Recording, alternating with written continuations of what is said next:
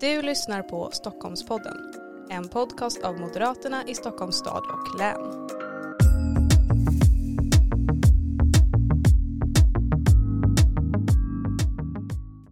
Hej och välkommen till veckans avsnitt av Stockholmpodden.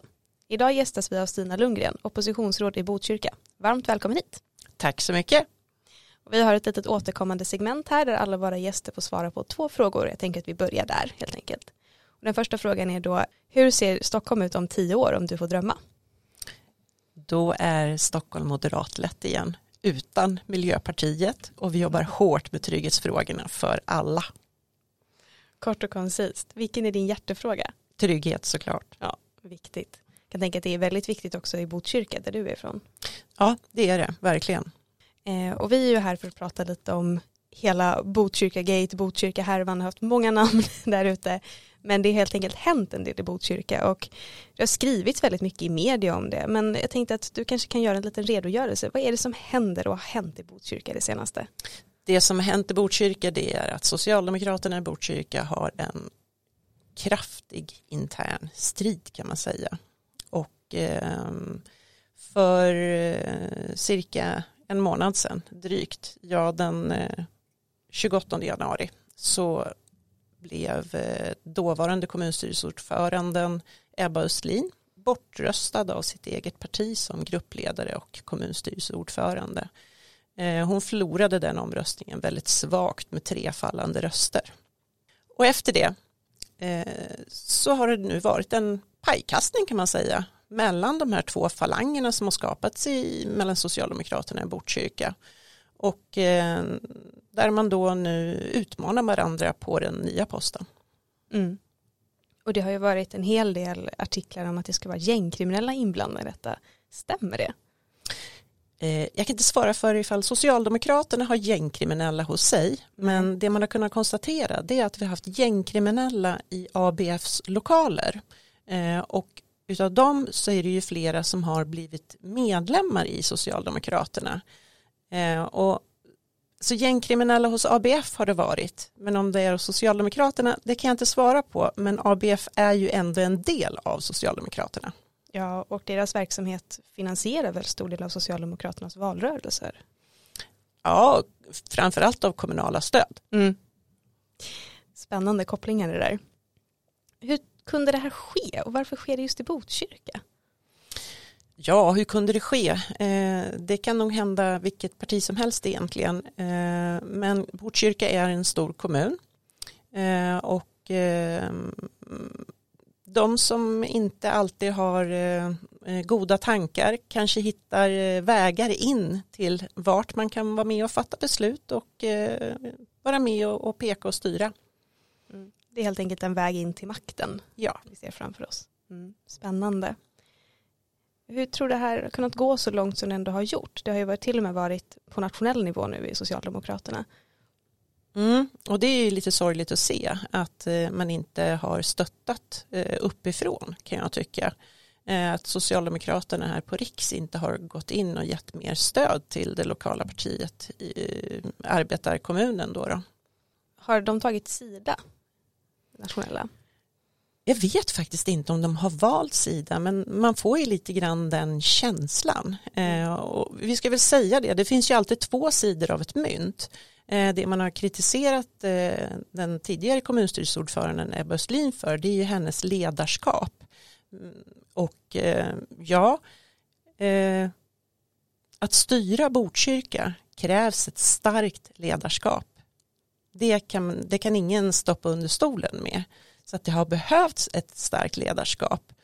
Och hon i sin tur svarar ju på, på den kritiken och, och, och säger det att eh, hon tror att det handlar helt om att eh, man stängde ner de här ABF-fritidsgårdarna istället och att man då pekade med hela armen eller hela handen att det här behövdes göras. Vilket vi i oppositionen också var för att man mm. gjorde. Ja, nej men absolut. I och med att det varit gängkriminella på deras fritidsgårdar så är det väl ett ganska naturligt beslut att stänga absolut. ner. Det, det var tvunget. Mm. Det var tvunget. Men eh, det har ju hänt nu inom Socialdemokraterna och som du nämnde så skulle det kunna hända kanske vilket parti eller vilken kommun som helst. Men skulle det kunna hända inom Moderaterna eller något liknande? det har faktiskt hänt Moderaterna i Mm. Botkyrka. Eh, vid två olika tillfällen kan man egentligen säga, i två olika varianter. Den ena gången var för ungefär tio år sedan eh, inför eh, valet 2014 när vi året innan då eh, hade två falanger eh, där den ena falangen lyckades kapa vårt parti kan man väl säga eh, och då ta över styrelsen i första hand och sen inför nomineringsstämman så hade vi då två listor som skulle gå till val på. Skillnaden mellan hur vi moderater hanterade den frågan och det Socialdemokraterna gör nu Eh, för jag tycker inte Socialdemokraterna gör någonting för att stötta i, i den här situationen. Medan vi moderater hade ett starkt stöd från våran eh, chefsombudsman, eh, förbundsstyrelsen och hela vägen upp till partistyrelsen. Eh, så fick vi stödet och eh, hjälpa till att reda ut situationen. Och det gjorde ju sen också att efter valet så kunde vi ju eh, avsluta medlemskapet för tio av våra medlemmar och det var det faktiskt Fredrik Reinfeldt som gjorde. Mm. Ja, det är ju en avsevärd skillnad i då hur man stöttar upp och hur man hanterar situationen. Att det, inte har, det har nästan känts som att det inte har tagits seriöst från nationellt håll i början utan att de mer har bara försökt sopa undan hela den här situationen och sen så har den ändå kommit fram och då har de gjort någonting som varit illa tvunget mer eller mindre. Ja, för de har ju haft vetskapen. Ja, Man har ju talat om att vi har problem, det har de ju sagt länge. Men man har valt att, att låtsas som ingenting. Eh, och det bådar aldrig gott. Vi hade ju sen ett annat eh, praktexemplar inför valet 2018 så eh, vart ju vi faktiskt erbjudna ett antal tusen röster. Ifrån ett annat parti eller en annan gruppledare inom Miljöpartiet som ville erbjuda oss ett antal tusen röster för att vi skulle kunna ta makten och därmed då så skulle vi ge dem bygglov för en ny moské. ja det är ju helt otroligt. Ja, och där tackade vi vänligt men bestämt nej tack. Rimligt beslut. Ja, så är, vi har lite olika sätt och, och syn på hur, hur vi hanterar saker helt enkelt. Men vad innebär det här för Moderaternas politik i kommunen framåt? Vi kan ju fortsatt bara påvisa att vi eh, är det trygga partiet som man kan lita på eh, och eh, att vi går starkt fram och kommer hålla fast med att vi inte vill ha kriminella inne i våra verksamheter, varken i politiken eller i, på tjänstemannanivå inom kommunen. Och du kritiserar ju det här ganska hårt i kommunfullmäktige här för ett tag sedan. Mm. Och anledningen till att jag gjorde det, det var för att jag tyckte att det var väldigt osmakligt utav Socialdemokraterna att ta in sin intrig i vårt kommunfullmäktige. När de själva har ett, eh, ett nytt val att göra, de har ett, ett årsmöte för alla medlemmar den 18 mars, eh, där man då ska välja fram en ny kommunstyrelseordförande. Att då tvinga fram ett val på en kandidat som är motkandidat till den tidigare kandidaten en månad innan. Det tycker jag är väldigt opassande och då har man ändå lyft in intrigen i kommunfullmäktige också och det berör alla och det är helt oseriöst. Ja, och det är ju ett problem när du tar in det i själva politiken och i demokratin på ett annat sätt. Att du har interna intriger i föreningen, det kanske kan hända de flesta. Men att du tar in den och skapar ett problem på hela kommunnivå, det blir ju allvarligare då naturligtvis. Mycket allvarligare för det skadar inte bara Socialdemokraterna själva, det skadar hela demokratin och det skadar tilliten till politiken. Mm. Tack så jättemycket för den här redogörelsen. Jag tänker att det var en bra sammanfattning och lite briefing på vad som har hänt och så får vi väl helt enkelt se här nu eh, efter den 18 mars och framåt vad som händer och vem som tar över som KSO. Mm, och vad som kan hända då. Precis, det blir spännande. Jag tänkte att vi kan prata lite om dig också, när du ändå är här och passa på lite för att lyssna. Eh, du har varit politiskt aktiv i Botkyrka i flera år. Eh, vem är du? Jag är en eh, hojåkande tjej, kör gärna motorcykel eh, och reser på min fritid.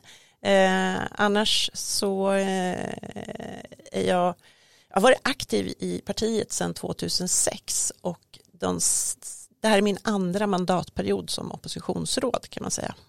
Mm. Har familj med utflugna barn. Och varför gick du med i politiken? Oj, eh, det är en, en ganska lång historia men kort sagt kan jag säga att det dåvarande oppositionsrådet som jag träffade i valrörelsen 2006 han åkte på en ganska rejäl utskåpning av mig om hur man hanterade människor som hade varit långtidssjukskrivna, eh, blivit arbetslösa och eh, ville studera och, hela det var en ganska kraftig arbetsmarknadsstrid som jag hade genomfört personligen. Och jag ifrågasatte och tyckte vad, vad kommer du att göra åt det här eh, om ni vinner valet? Eh, det tyckte han var väldigt intressant så han bad att jag skulle återkomma igen efter valet. Och då tänkte jag att ja men det kan jag väl göra. Så jag skickade ett mejl eh, och han svarade på en gång. Och så hade vi ett möte. Och eh, där introducerade han mig då för arbetsmarknad och vuxenutbildningsnämnden. Jag kan det så mycket om politik då så mitt frågetecken var vad är en nämnd? så där började jag 2006 men då har det ju skett mycket sedan dess i alla fall. Ja. ja. Men det är också, jag vill verkligen uppmuntra till eh, den som är nyfiken på politik att bli aktiv. För det är verkligen på kommunal nivå som du kan påverka. Eh, och i Botkyrka då, jag tänkte vi kan prata lite om politiken där också. Ni har ett ganska brett styre just nu. Det är Socialdemokraterna som styr tillsammans med bland annat Kristdemokraterna. Eh, hur påverkar det Moderaternas arbete i opposition att styret ser ut som det gör? Eh, vi kan ju se den här mandatperioden som har varit nu så kan vi ju se för då har man ju valt att styra då Miljöpartiet Socialdemokraterna med Miljöpartiet och eh, mina tidigare allianskollegor i Liberalerna, Centern och eh, Kristdemokraterna. Och vi kan ju se en liten skillnad som hänt eh, att det blir lite mer blå politik. Mm. Det har varit eh, många förslag som vi har tyckt att men det här var ju bra. Det märks att det är lite annat styre nu. Eh, och det är för att Vänsterpartiet inte har varit med och styrt i Botkyrka under den tidigare mandatperioden. Eh, nu har man ju valt den här mandatperioden att styra i minoritet, samma, samma gäng fast i minoritet. Eh, och där ser ju vi att eh, vi tycker att det blir ännu mer intressantare för att nu måste de ju ha stöd från någon annan också för att mm. verkligen kunna genomföra. Så där känner ju vi att våra samtal har blivit lite bredare eh, med den styrande minoriteten. Är det svårare att driva opinion och oppositionspolitik tycker du när ni kommer närmare varandra? Ja det kan ju vara lite svårare för eh, det kan bli så ibland att man, man kommer varandra så pass nära så att det blir inte sån kraftig oppositions, eh, alltså man blir inte lika spetsig kanske. Mm. Nej men precis, och samtidigt då som att ni jobbar ju trots allt för en bättre kommun och när man känner sig mer att man får vara med i förslagen och tycker att det som genomförs är bra så blir ju förhoppningsvis kommuner också bättre. Ja, för vi har ju ändå samma mål, att göra det bästa för Botkyrkaborna. Ja, så är det ju. Eh, vilka frågor är viktigast i Botkyrka just nu? Det är trygghetsfrågorna som fortsatt är den viktigaste frågan och det är trygghet oavsett eh, om du är på din fritid, på väg till jobbet eller i skolan eller i ditt vård och omsorgsboende så är det alltid det tryggheten som är nummer ett och det är den som går eh, främst eh, och måste sättas främst också. Vi har precis eh, vi har startat en ny beredning som heter Trygghetsberedningen så vi kommer att lämna BRÅ nu och så kommer vi att gå över till Trygghetsberedningen istället så att idag har vi haft första mötet där vi verkligen sätter oss ner och går igenom vad är det vi ska arbeta med för att få ett tryggt Botkyrka och där vill ju jag att vi ska jobba över blockgränsen också. Mm. Vi kan inte sitta på varsin sida och tala om att det där är vi bättre på eller det här kan vi mycket mer utan vi måste jobba över blockgränserna tillsammans med polisen och eh, övrig eh, utryckningspersonal. Mm. Ja, det är ju extra viktigt också för att få den här långsiktigheten. För Absolut. Trygghet är ju inte ett sprintlopp, det är ju ett maraton. Ja. Att få det ordentligt ordnat. Mm. Är det något speciellt förslag inom trygghet som ni hade tyckt varit extra viktigt för just Botkyrka? Vi har ju försökt införa kommunala ordningsvakter eh, länge nu eh, och det har ju den styrande nu mittenmajoriteten fortsatt sagt nej till och man säger nej. Eh, och vi, vi ser nu när man kanske tittar på att ändra lagstiftningen för som det har varit idag en av anledningarna till att man säger nej det är ju för att de är eh, placerade till specifika platser får vi bort den delen i lagstiftningen, vilken vår moderatledda regering arbetar med nu så kanske man kan få en annan syn på det och vi kan genomföra, genomföra det i Botkyrka också, likt Järfälla. Mm. Och det är ju mycket prat om kommunala ordningsvakter och det har också kommit mycket studier på att det verkligen hjälper och ökar både trygghetskänslan men också den faktiska tryggheten. Så Precis. håller tummarna för det där. Hur ser du på vägen framåt med Moderaterna i Botkyrka? Vad har ni för möjligheter? Och... Vi har möjligheter. Eh, det har vi absolut. Eh, tyvärr är Socialdemokraterna fortfarande ganska stora hos oss. De är en tredjedel av vårt fullmäktige. Eh, och vi måste börja jobba redan nu på att ta väljare. För de väljarna vi ska ta, det är från Socialdemokraterna. Mm. Det, det, är de vi måste få över till oss. Till att förstå att vi har bättre frågor när det gäller just tryggheten bland annat. Det ser vi fram emot att följa här nu fram tills nästa val helt enkelt och vi byter styre i Botkyrka. Det hoppas jag. Klart vi gör. Och med detta ska vi avrunda veckans avsnitt. Tack så mycket Stina för att du kom hit och tack för din dragning. Eh, jag känner mig lite mer up to date själv och jag hoppas att våra lyssnare också gör det. Och så får vi helt enkelt som sagt se var det här slutar och tar oss. Ja, men tack för att jag fick komma. Eh, och om man vill följa dig och Moderaterna i Botkyrkas arbete, var kan man göra det någonstans? Då kan man göra det på vår Facebook-sida, eh, antingen på min egen då, Stina Lundgren, eller på Botkyrka Moderaterna. Vi finns både på Facebook och på Instagram. Super, då länkar vi även det här nere i avsnittsbeskrivningen. Mm, tack så mycket. Tack. Stort tack till dig som har lyssnat. Glöm inte att prenumerera på podden så att du inte missar när nästa avsnitt släpps. Och om du har några frågor eller tips på vad vi kan prata om så kan du mejla in till stockholm.moderaterna.se med Stockholmpodden i ämnesraden. Det går även bra att skriva till oss på Instagram. Där heter vi Stockholmpodden. Hej då!